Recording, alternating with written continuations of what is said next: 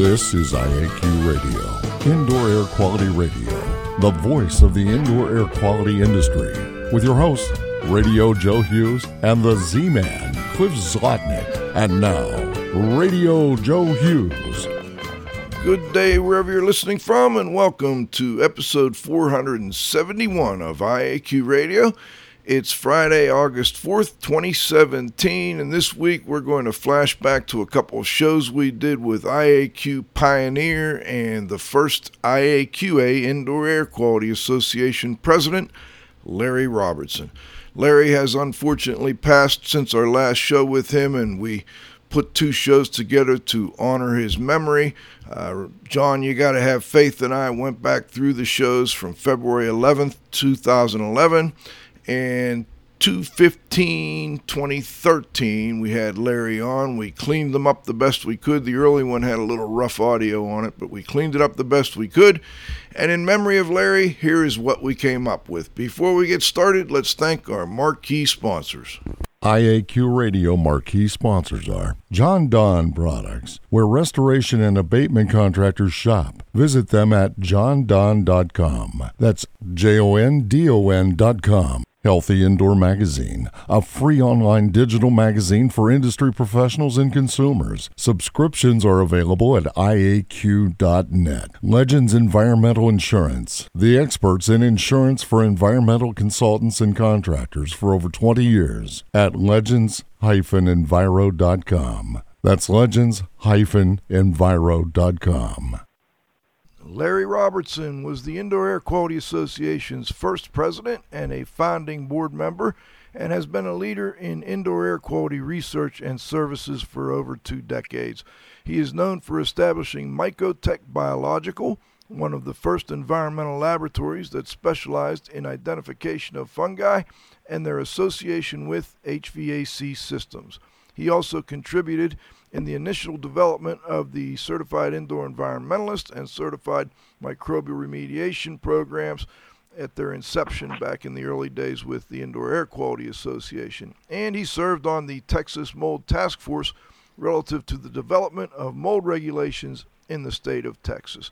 He is also co-founder of Indoor Environmental Consultants, Home Diagnostics, Purisys 1, Purisys 2, LARO, and Microfungi, Inc., and the Aeromycological Society of America. He has divested from all these entities and formed the Robertson Environmental Consulting Group to provide consulting and indoor environmental services through a network of consultants and remediators across the country. What I call the mold wars in Texas, it was an incredible 4-year period where it was pretty much started with the notoriety that the Melinda Ballard case had. And it spawned itself into just thousands of mold cases, primarily homeowners filing against their home insurance carriers relative to water damage and mold claims. Some of these other cases were outside of the state, but most of them were here locally and dealing with homeowners insurance. So these were cases that I'm assuming were filed prior to homeowners insurance writing the policies in a way where they excluded mold coverage or at least capped it? Yes. Okay. So you were just cleaning up the big backlog of lawsuits that occurred in the early 2000 and area, I guess. Yes. It actually, even though that the insurance companies began to rewrite their policies, it wasn't really until there was a case that went to the Supreme Court here in Texas that that ruled in favor of the insurance companies, that removed any secondary mold from water damage. Basically, even if a homeowner had a covered event, if it grew mold, intuitively you would think that that would be part of the damage and it would be covered. But the Supreme Court here in Texas did not see it that way, and it, pretty much that lawsuit that laid everything to rest with regard to litigation and mold. Now there are still some cases that are going around. I mean, there are certainly plenty of ways that people can get sued or businesses can get sued for mold, but it's not the old standard homeowners insurance case. I see. Okay. Cliff? Well, I guess it's a two-part question, Larry. Was Texas the first state that got involved with licensing mold contractors? I believe it was, Cliff. Okay. And what effect did this mold licensing regulation have on the quality of the work being done in Texas? Did it stay the same? Did it get better? Did it deteriorate? Well, that's a difficult question. I would have to say it's a little of both. There was a recent study published in the Air that, you know, it essentially concluded that there was no compelling scientific evidence that exists about an association between air duct cleaning and improved IAQ. And I guess that's my summary on it, but others may argue, but, you know, we can talk about that. One of the papers cited, you know, was a paper that you had published. And I'm curious if you've had a chance to look that over and what your thoughts are on that study and how they represented what you had published within that study. Well, I have some very mixed opinions about that, the Cerami paper. That's the one you're referring to. I mean, on one hand, with some exceptions, the very basic conclusions provided in the paper are valid. However, the context in which the conclusions are based are, in my opinion, so very, very narrow and limited. For example, the paper does state that no field studies have correlated poor IAQ with duct contamination. It says that in that abstract. And clearly the author feels it's appropriate to make such a statement, but that's true only if it's limited to the contamination of the duct only and not the entire HVAC system as a whole.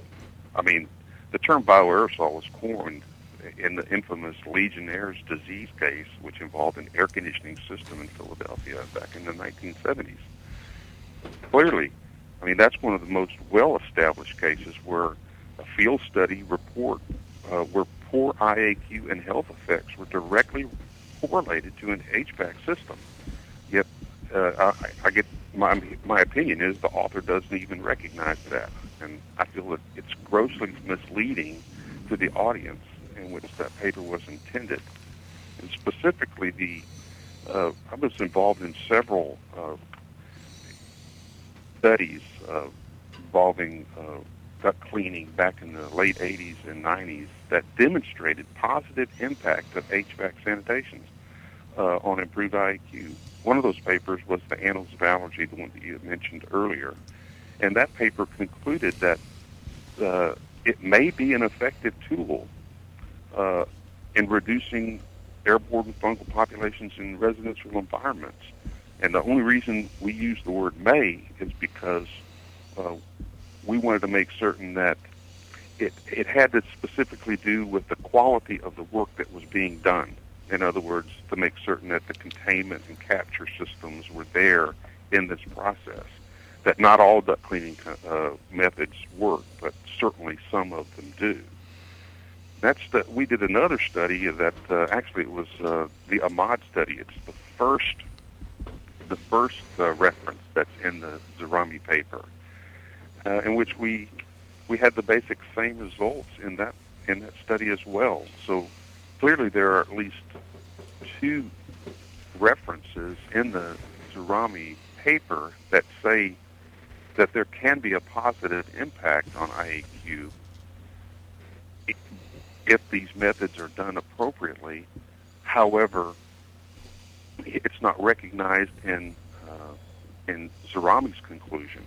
Now, if he's only saying, well, we're only going to be looking at ventilation duct systems, well then, see, we were looking at the entire systems, but it doesn't really make, I think it's misleading to only look at a ventilation duct system and not the entire system in itself. It's almost counterintuitive. For example, we all know that basic household cleaning and maintenance is an important component of IAQ, but there's no specific study that correlates cleaning of a house to improved IAQ, but we know it is. Now, we could liken this study to by saying there's no evidence that vacuuming the master bedroom in a residential environment has any positive impact on IAQ. We know that vacuuming the resident or the master bedroom is only one small part of the total cleaning effort that must be put into place to improve IAQ. And that's sort of the focus, I believe, that this study took. It was so limited in its scope that it did not include the entire dynamics of the HVAC system. And there are studies that show that there is an improvement in IAQ or the reduction of these fungal bioaerosols, which vis-a-vis is an improvement in terms of IAQ relative to exposure. And those studies are documented. So I don't know why this study concludes that there is no effect other than the fact that he may have only been looking at the duct itself. Larry, let me go back to those early days because I wasn't as involved as you were. I was doing asbestos and lead and safety, construction safety training and working with hazardous waste, etc. First of all, for you, what were the early days? What years are we talking about? Well,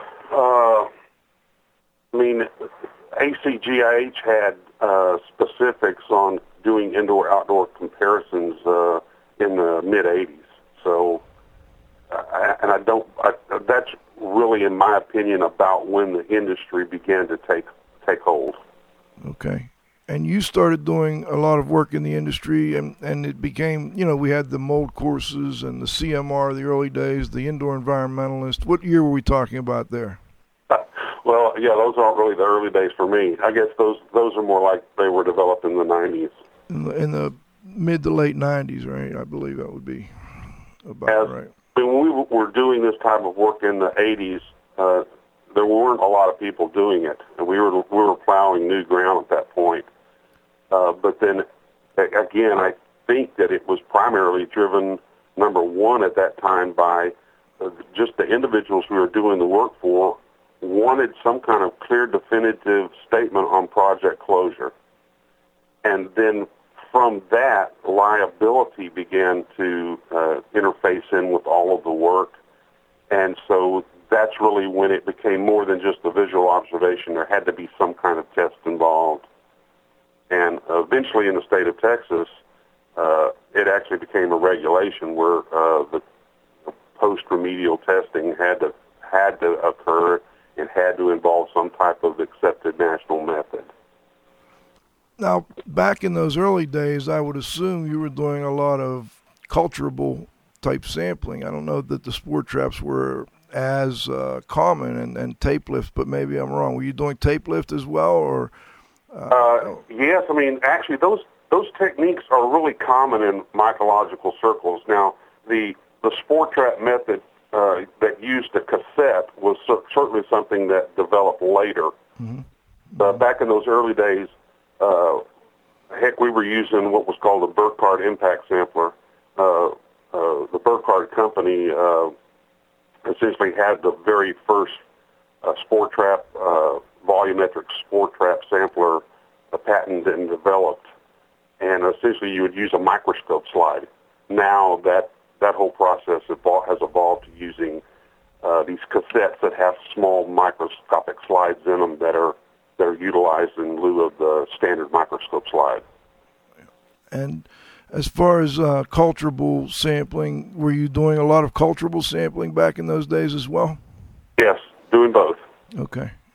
Now let's move fast forward up to the 99, I want to say, is when the addition of the bioaerosols I'm more familiar with came out, and also when in 2001 EPA came out with mold in schools and commercial buildings, and both of them had indoor-outdoor comparisons in them where you were looking at trying to get the levels within the containment similar to outdoors in the case of EPA, and I don't remember the exact wording in the bioaerosols book. I could find it in a moment, but Those were two of the documents. You mentioned some other, I don't know if you were referring to those or to other industry standards and guidelines. Can you mention a few of the others that have influenced what you do over the years?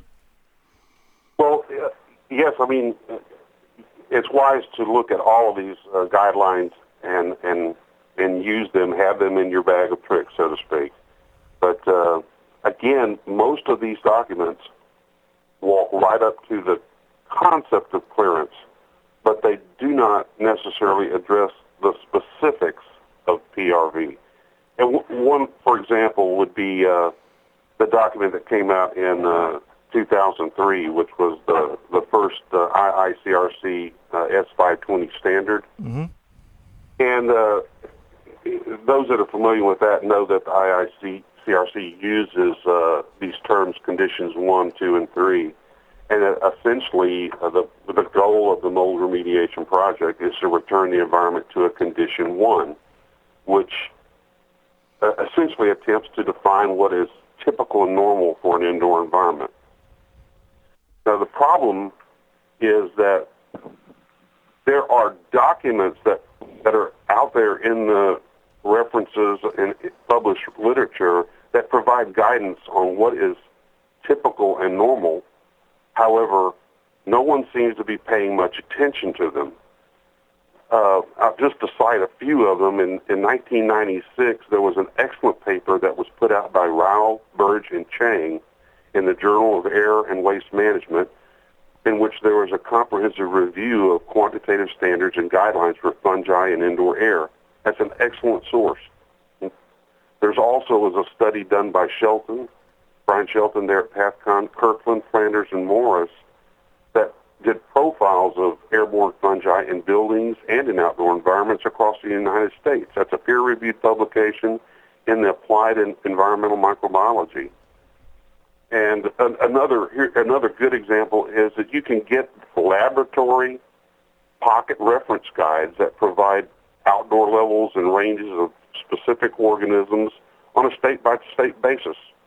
For example, in Texas, if I look at this document for Texas, it indicates that for outdoor air, Stachybotrys levels are typical and common, that we find them in low ranges of 7 spores per cubic meter, in a medium range of 13 spores per cubic meter, and they can also be high at about 130 spores per cubic meter with a frequency of 19%. So almost one-fifth of the time they're occurring in outdoor air at those concentrations, generally suggesting that people are routinely exposed to this organism on a day-to-day basis. And yet many consultants fail a mold project based on the presence of a single spore of Stachybotrys, saying that does not represent the condition 1 for IICRC. So in my opinion, the information is out there to rein in a lot of these extremes, but they are just being ignored in a large part. Can you give us, I know you've been doing a lot of research on first of all, I apologize. Cliff, once again, I'm doing it. Cliff, do you have a follow-up or a question you wanted to give? No. Mine are more catastrophic. Okay. Questions. So go ahead, Larry. Before we go on, Joe, you mentioned on something about the indoor-outdoor comparisons. Yes. And I'd really like to touch on that before we move off of that subject. Let's do that now. Please do. That question actually has, in my opinion, two important considerations. And first, let's just talk about the indoor-outdoor comparison. There's a known history of where that comes from. I believe it originates from the ACGIH and some early publications on bioaerosols. And the rationale that they use is generally okay. It's only when we start applying that to a specific project where the problems really start to emerge. Here's a standard example of that problem. I'm going to give you an example of a failed clearance test in which a spore trap was done and 1,000 spores per cubic meter of a typical mix of common fungi, were in the containment area. and the outdoor level was 500 sports per cubic meter. Well, the indoors was 2 times greater than the outdoors, and so the consultant would fail the project based on a strict indoor-outdoor comparison. An example of a pass clearance test would be if sampling was done and 1,000 spores per cubic meter of typical fungi were found in the indoors and 2,000 were found in the outdoors. Well, there the outdoors is twice that of the indoors, so the project passes. But the problem is the indoor levels never changed. They were 1,000 spores per cubic meter in both examples. So why is it that we're failing? If 1,000 spores per cubic meter is good on one day, why isn't it good on another day? I think that goes into what's a lot of this stuff of what's driving these remediators crazy. Research has demonstrated that around 2,000 spores per cubic meter is of a typical mix of fungi is typical and common for an indoor environment. So why would we necessarily be failing anything below 2,000? Considering the fact that they were typical and normal kinds of things. Does not that represent a condition one? But what I see in the industry and what's being used are criteria that are much more stringent than that. And obviously there are cases where we need more stringent criteria, but for common and routine types of mold projects, I'm not sure we do. I only use an outdoor sample for comparison if something is above what I consider to be typical and normal for an indoor environment, and I'm looking for an outdoor influence that could have potentially biased that. The other criteria that I feel that's important is this use of spore traps. Spore traps have been around a long time, and that methodology has its place. However, there has been some recent studies that has identified serious precision issues with regard to that particular method. I personally have become very hesitant about the reliability of that data in general.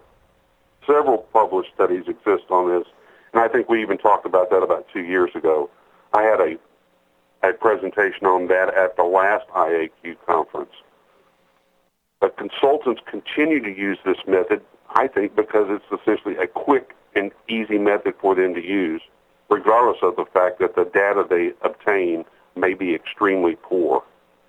I feel that the consultants know that this problem exists, but they are hesitant to move away from the method because primarily a lack of leadership in our industry.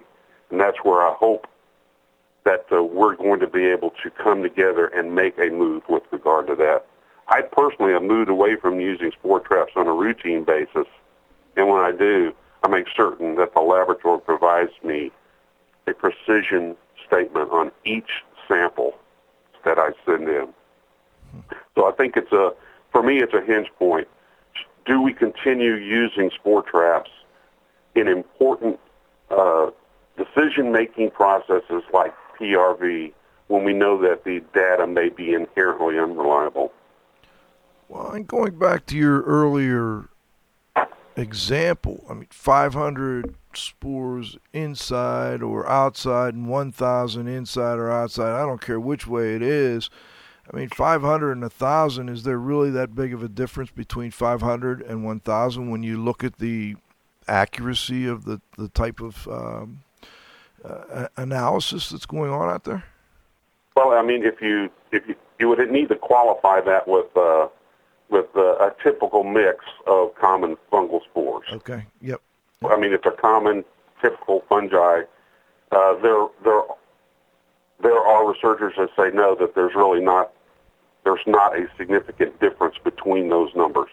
Now, in our industry, we tend to say, well, there's 500. 1,000, 2,000, and so we look for statistical differences in those sets of data.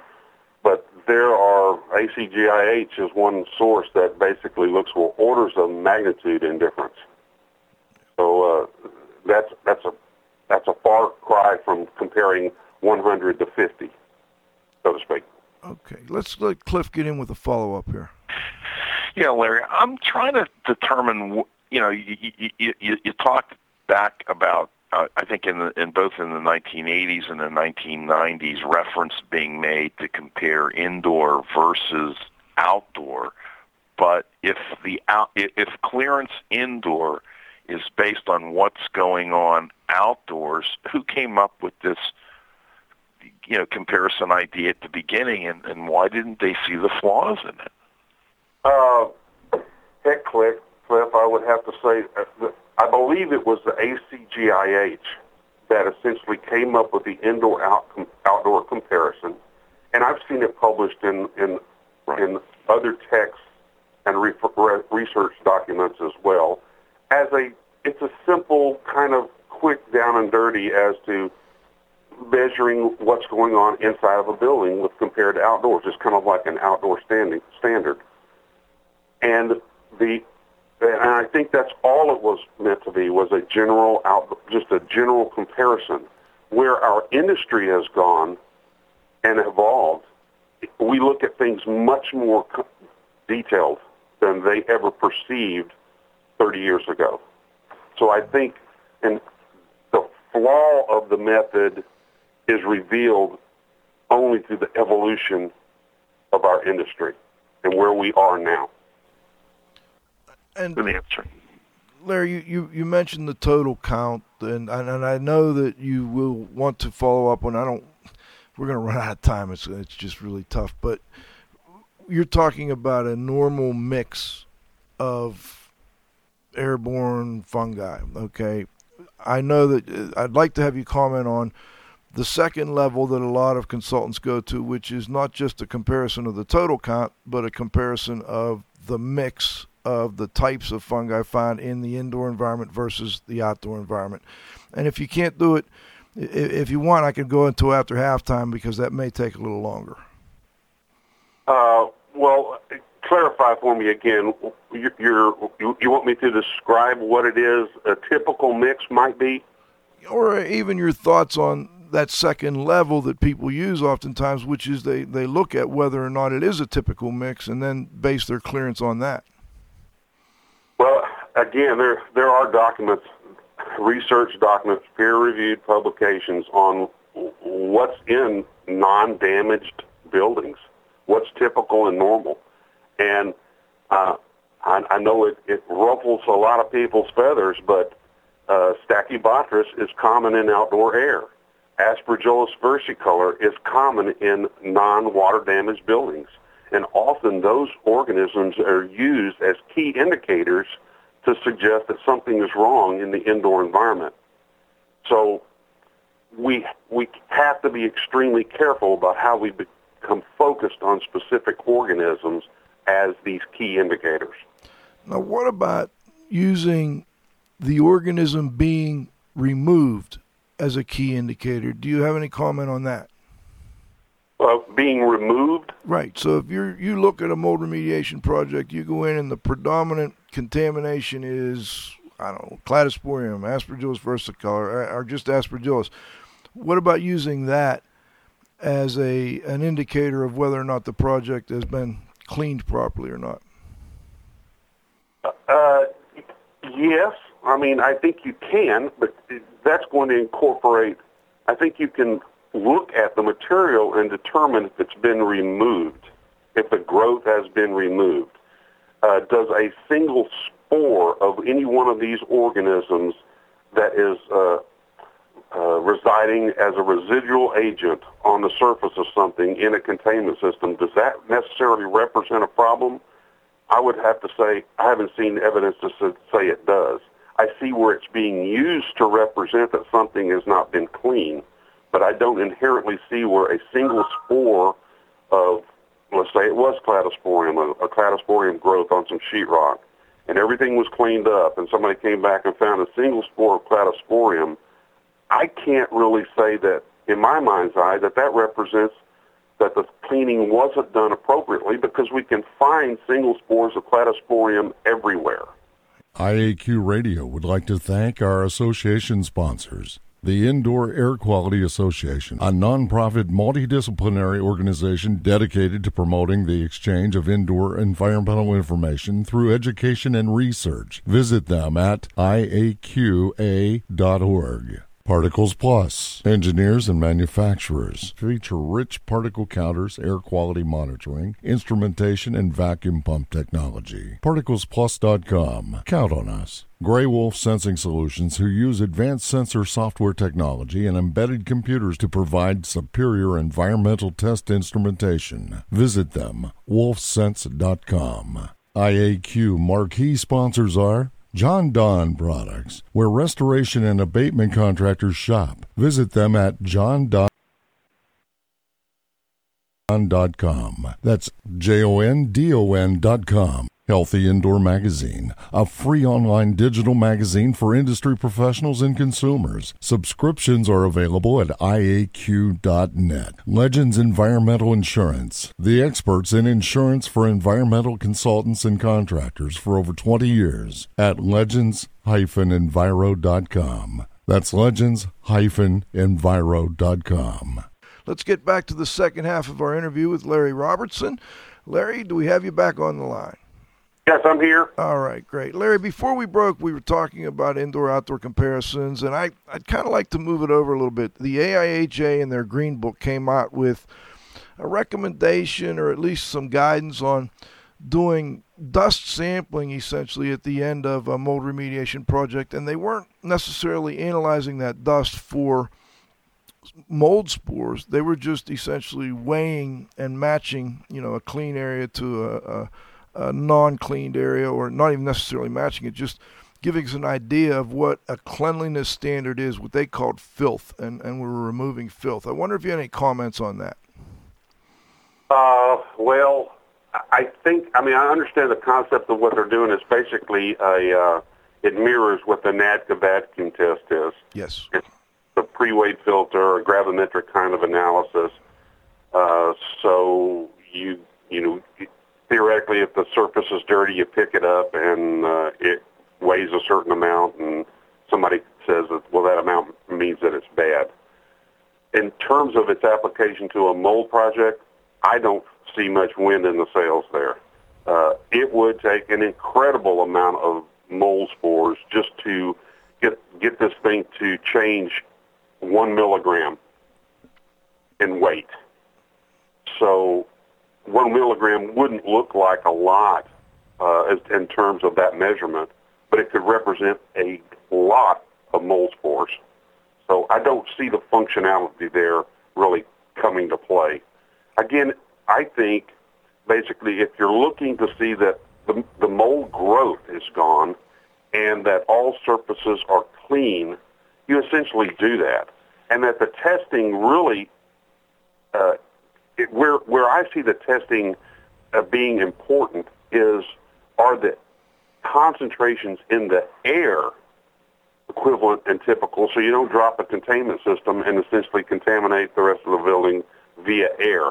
And if you remove the growth and you've cleaned all the surfaces, you've essentially accomplished that cleaning standard. Then it's a question of, is the air in that containment, is it back to a normal level so you can drop the containment system and the project be concluded over? So that's where I see the testing is of most importance relative to, quote-unquote, mold. It's the airborne mold that's in the containment system. All right. So I hope I addressed that. No, you did. I think you did a fine job on it. It kind of mirrors, actually, a comment sent in by someone who will be joining us for the roundup, John Lapotere, who basically said post-remediation verification should ensure that the contained work area will have no negative impact on the surrounding unaffected Condition 1 areas once the containment is removed and the contained and uncontained areas reach an indoor equilibrium. So I think you're pretty much saying the same thing. I think so.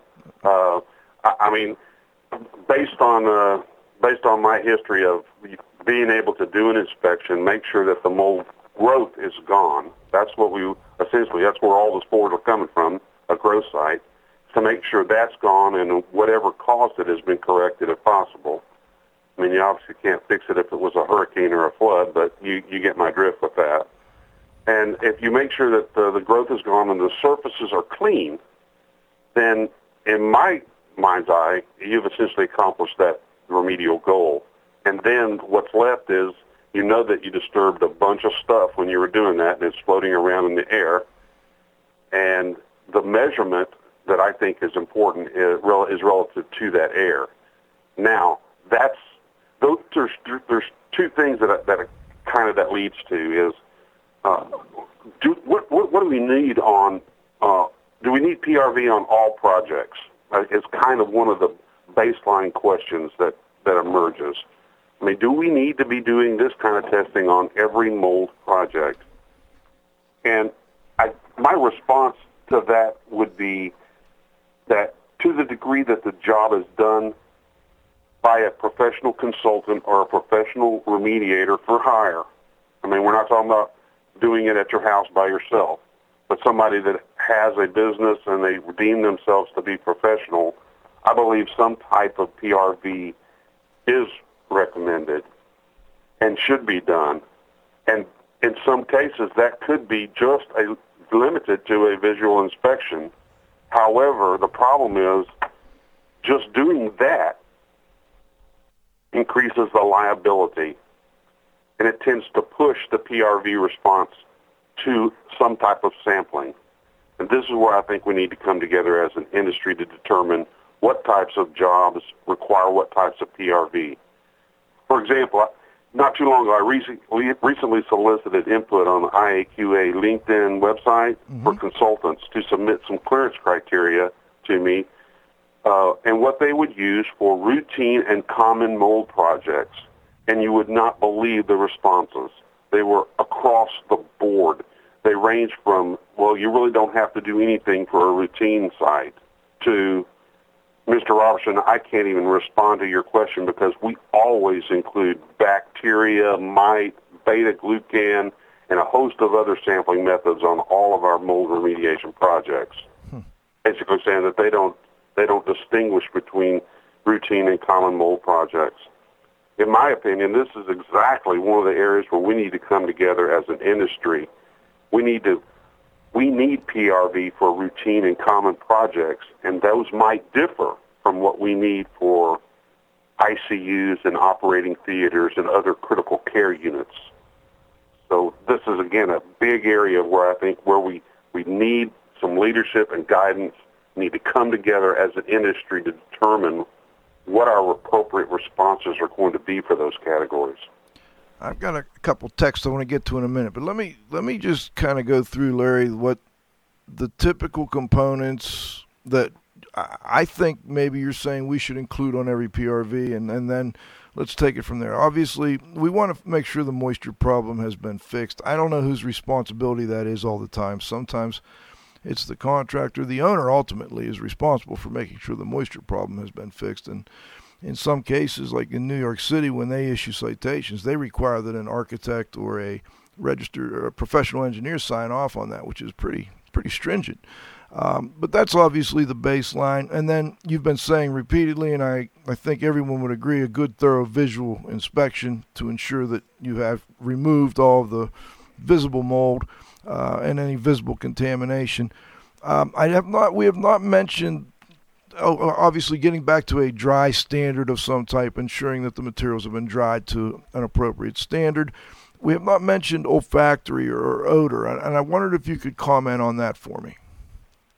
I would lump the olfactory, the odor situation in with that visual inspection. Okay. And in my mind's eye, when I do a visual inspection, it's more of just a sensory inspection. I mean, I'm not just going in and looking. I'm touching, I'm feeling, I'm smelling. So it's more of a sensory inspection. Okay. And then some type of sampling. We've talked a lot about sampling, but I think before we get to specific sampling, I want to add there's a question here. Do you use a particle counter to assist you with this? Joe, that's for me the final process in the clearance process is to take a sample, and yes, in the past I have used aerosols, but as I've mentioned, I have developed some real concerns with aerosols, and I am actually moving towards this concept of using particle counters in lieu of any kind of specific molds for sampling. Okay. Look, I look at it like this. We routinely use carbon dioxide as a surrogate to address appropriate ventilation in buildings. No one thinks anything about that.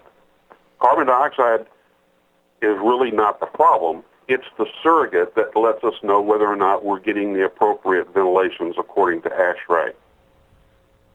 I don't see any reason why we can't do something similar to that for mold using concentrations of 1 to 5 micron particle sizes as a surrogate to mold spores within a containment system, and at least begin to incorporate something like that for routine and common mold remediation projects.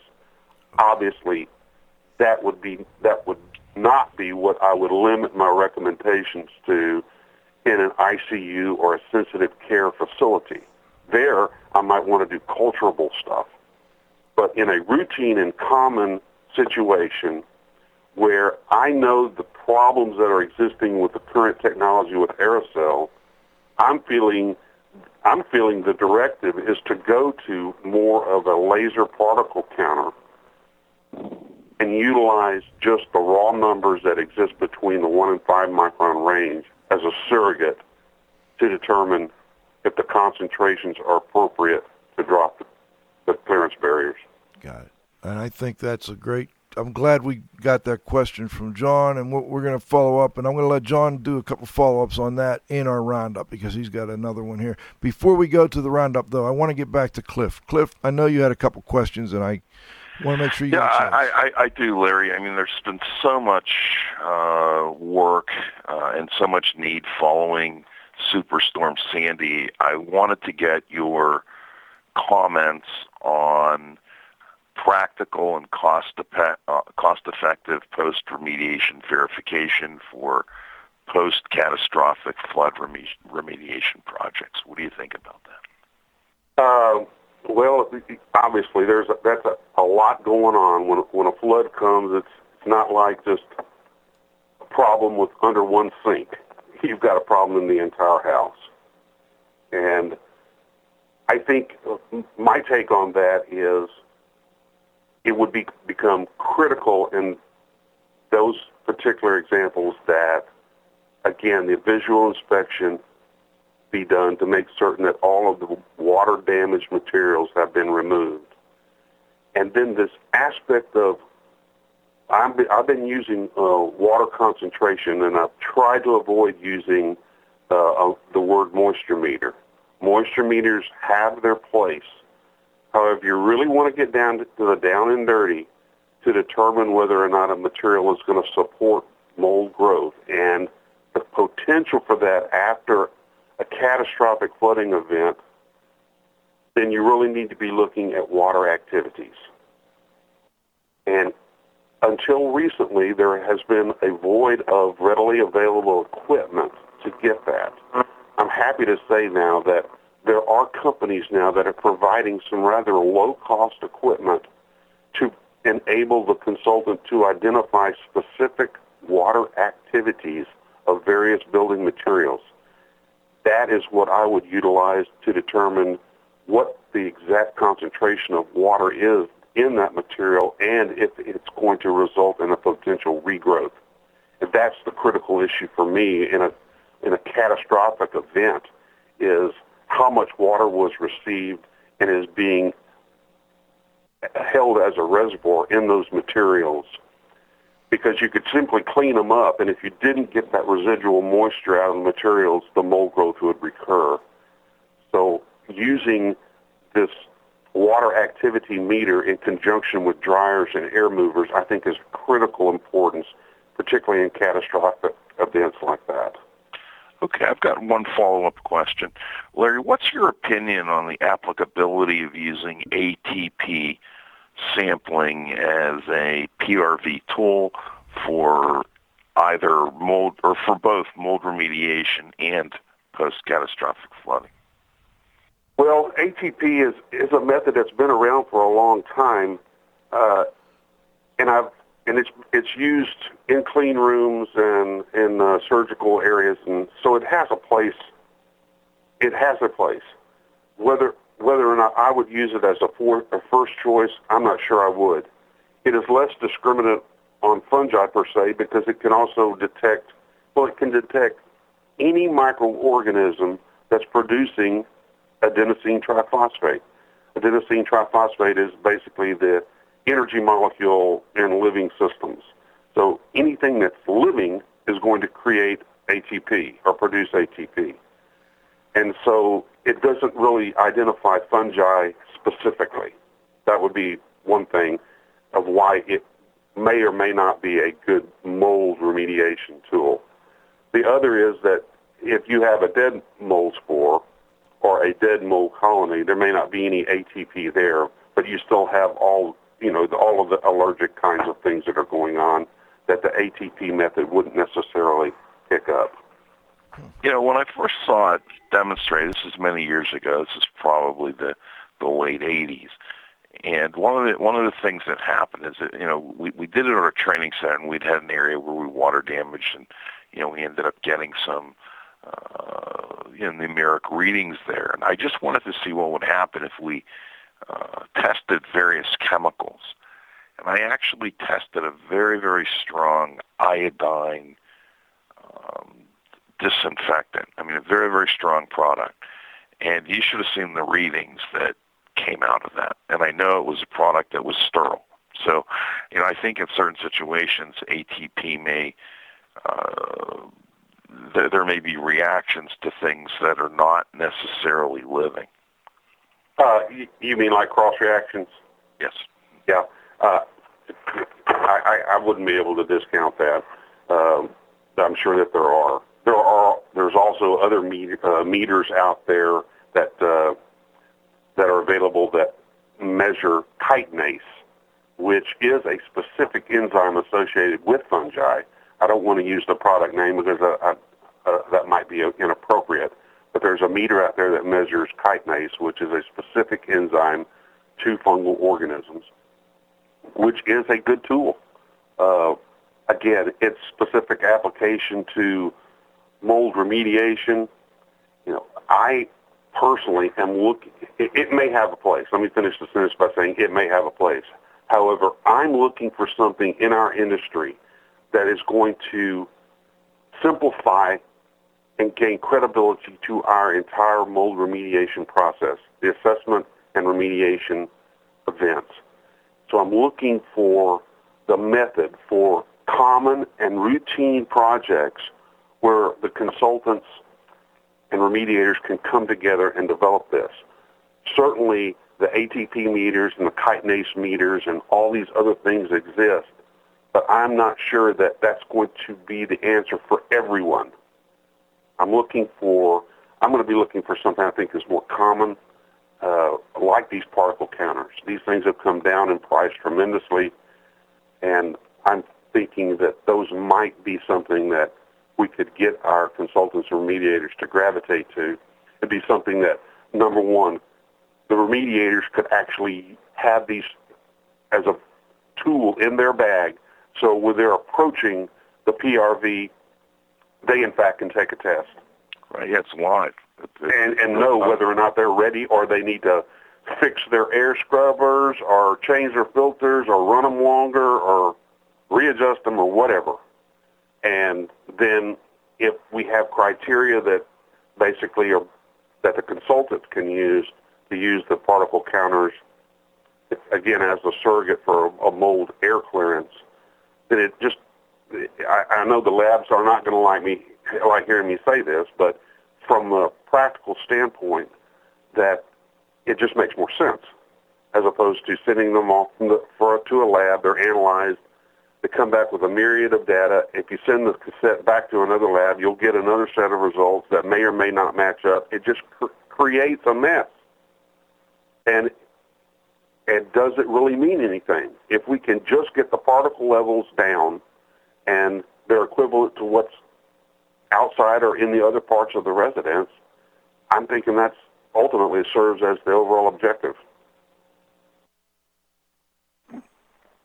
So thanks as always, though. We always appreciate having you on and getting your final comments. Now, Larry, before we go, though, we always like to give you the last word. Anything we missed or anything you'd like to add? I appreciate being here today. This is a great forum to discuss this important concept, and I appreciate hearing from John. I think John might be one of my big partners in helping our industry take this step and trying to bring people together into some common sense methods. I mean, a few years ago, I was in a court case, and I had an attorney sit down with me, and he says, you know, the one thing I really hate about your industry, and he went through this, you know, you can sample one day, and you get this, and you compare it to the indoors, and then you sample again, and then it's the same example I used earlier. And he looked up from our lunch when we were having lunch, and he says, you know, y'all really have a credibility problem. That was 10 years ago. We need to do something about this. We need, as our industry, we need to fix this. We need to bring the consultants together. It's not going to be hard to do because every one of them's got a different idea. But we've got to do, as John suggested, distill this thing down to something that the practitioner, a simple practitioner, can use out in the field for routine and common projects. That's where we begin. And then we move up from there to determine what we need for sensitive kinds of environments. I like Joe, it. Cliff, thanks for having me. I appreciate being on here. I hope to see you all in Orlando. Larry, this is Radio Joe Hughes saying thanks so much to Larry Robertson. I know you had a tough schedule this week. I really, really appreciate you making room for us in your busy schedule. I look forward to seeing you, and maybe you and I and John can sit down for a drink or a meal in Orlando in a couple of weeks. But we really appreciate you joining us. I also want to thank Roxy V. Roxy V, good job on the engineering today. Sure, thanks, Joe. No glitches. Of course, my co-host, the Z-Man, Cliff, thanks again. Always a pleasure. Always a pleasure. Cliff and I, by the way, will also be together at the Dampness Mold Conference in March over in Atlantic City. Looking forward to that one. We're going to try and do a show live from there. Also want to thank John Lapotere. Thanks again for joining us, John. Of course, our technical director, Dr. Dietrich Weil. Hey, next week, I just got confirmation. I'm pretty sure we're going to have Sam Rashkin from the Department of Energy on next week. Used to be with EPA's Energy Star program. He's moved on over to DOE. They've got a fantastic new website I've been sending out as a part of my show announcements every week. You got to check it out. We're going to talk a lot of building science next week with Sam Rashkin, DOE. Also want to, of course, thank our growing group of loyal listeners. Real nice group of online people here this week, and downloads are great. Please come back and join us next Friday at noon for the next episode of IAQ Radio. For IAQ Radio, I'm Spike Reel saying thanks for listening.